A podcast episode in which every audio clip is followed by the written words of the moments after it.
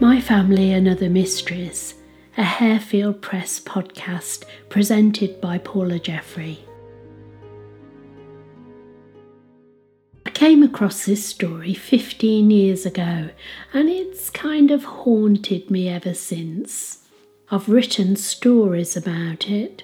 I'm working on a novel roughly based on the story, and I've even made an animated short film about it. So now I'm sharing it with you in case you might have some ideas. The story begins in Coventry, England in 1823 when Jabez Rainbow was born to parents Joseph and Esther. He was the eighth of ten children. Joseph was a lawyer's clerk and Esther was a silk weaver. By the time he was 14, Jabez was working as a silk weaver's apprentice a couple of streets away from his home. Silk weaving was undergoing a boom in Coventry at the time, and his parents must have thought that they'd set him up for life with a good trade under his belt.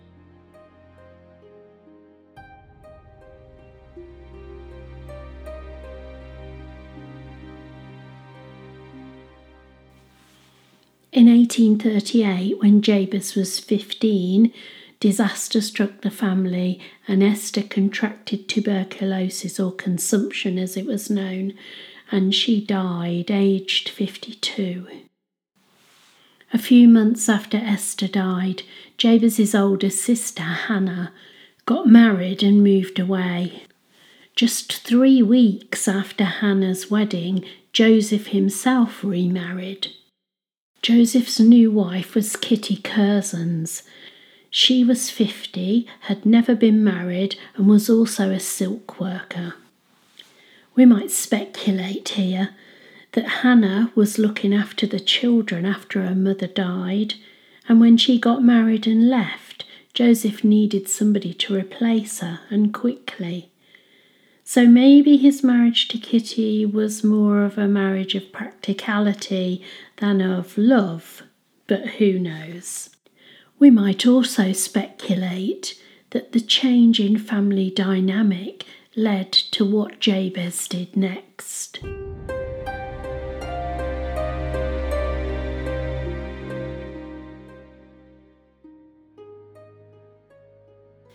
The year was 1840.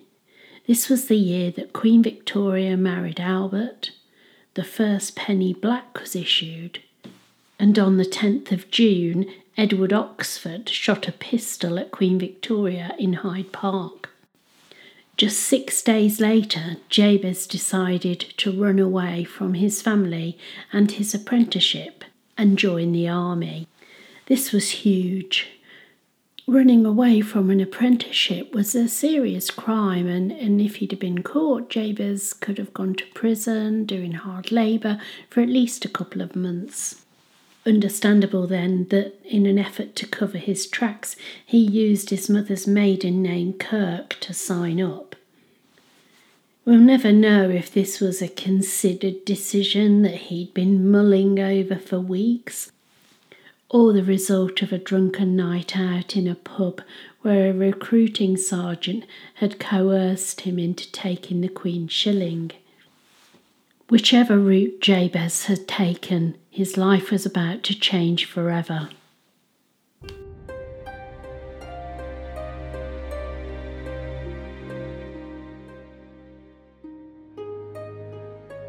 Military service in the 1840s was very different from today's modern army. For example, between the years of 1829 and 1847, the minimum period one could sign up for was life. This was life in barracks, where conditions were said to be worse than any prison or asylum. This was life where there was a very limited chance of getting married and having any kind of family life. The public tended to look down on military men. They were assumed to be criminals or at the very least ruffians. This was life with poor food and poor pay. So why would anyone even want to join up? Soldiers were often recruited from rural areas where work was hard to come by, the army preferring the physically stronger and eager to work country boys to the streetwise apprentices and factory workers of the towns. Young men found guilty of minor crimes were often given the choice of a term in prison or joining the army. Scouring the archives, I can find nothing to suggest that Jabez was in trouble before he ran away. So maybe it was just a case of the grass is greener.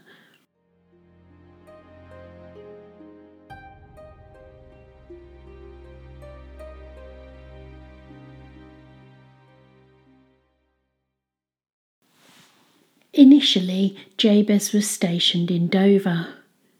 From the research I've done, it suggests that he would have marched from Coventry, where he signed up, to Dover, which I imagine must have come as a bit of a shock to a lad whose working life was operating a silk loom. Jabez never actually got to join his regiment. The main bulk of the regiment was fighting overseas in Canada and after a few weeks at Dover, Jabez moved to St Albans to join a recruitment team. The regiment did return in July 1841, but Jabez never got to join them. The following year, the regiment was sent to the north of England to quell the Chartist riots, but by that time, Jabez was no longer a soldier.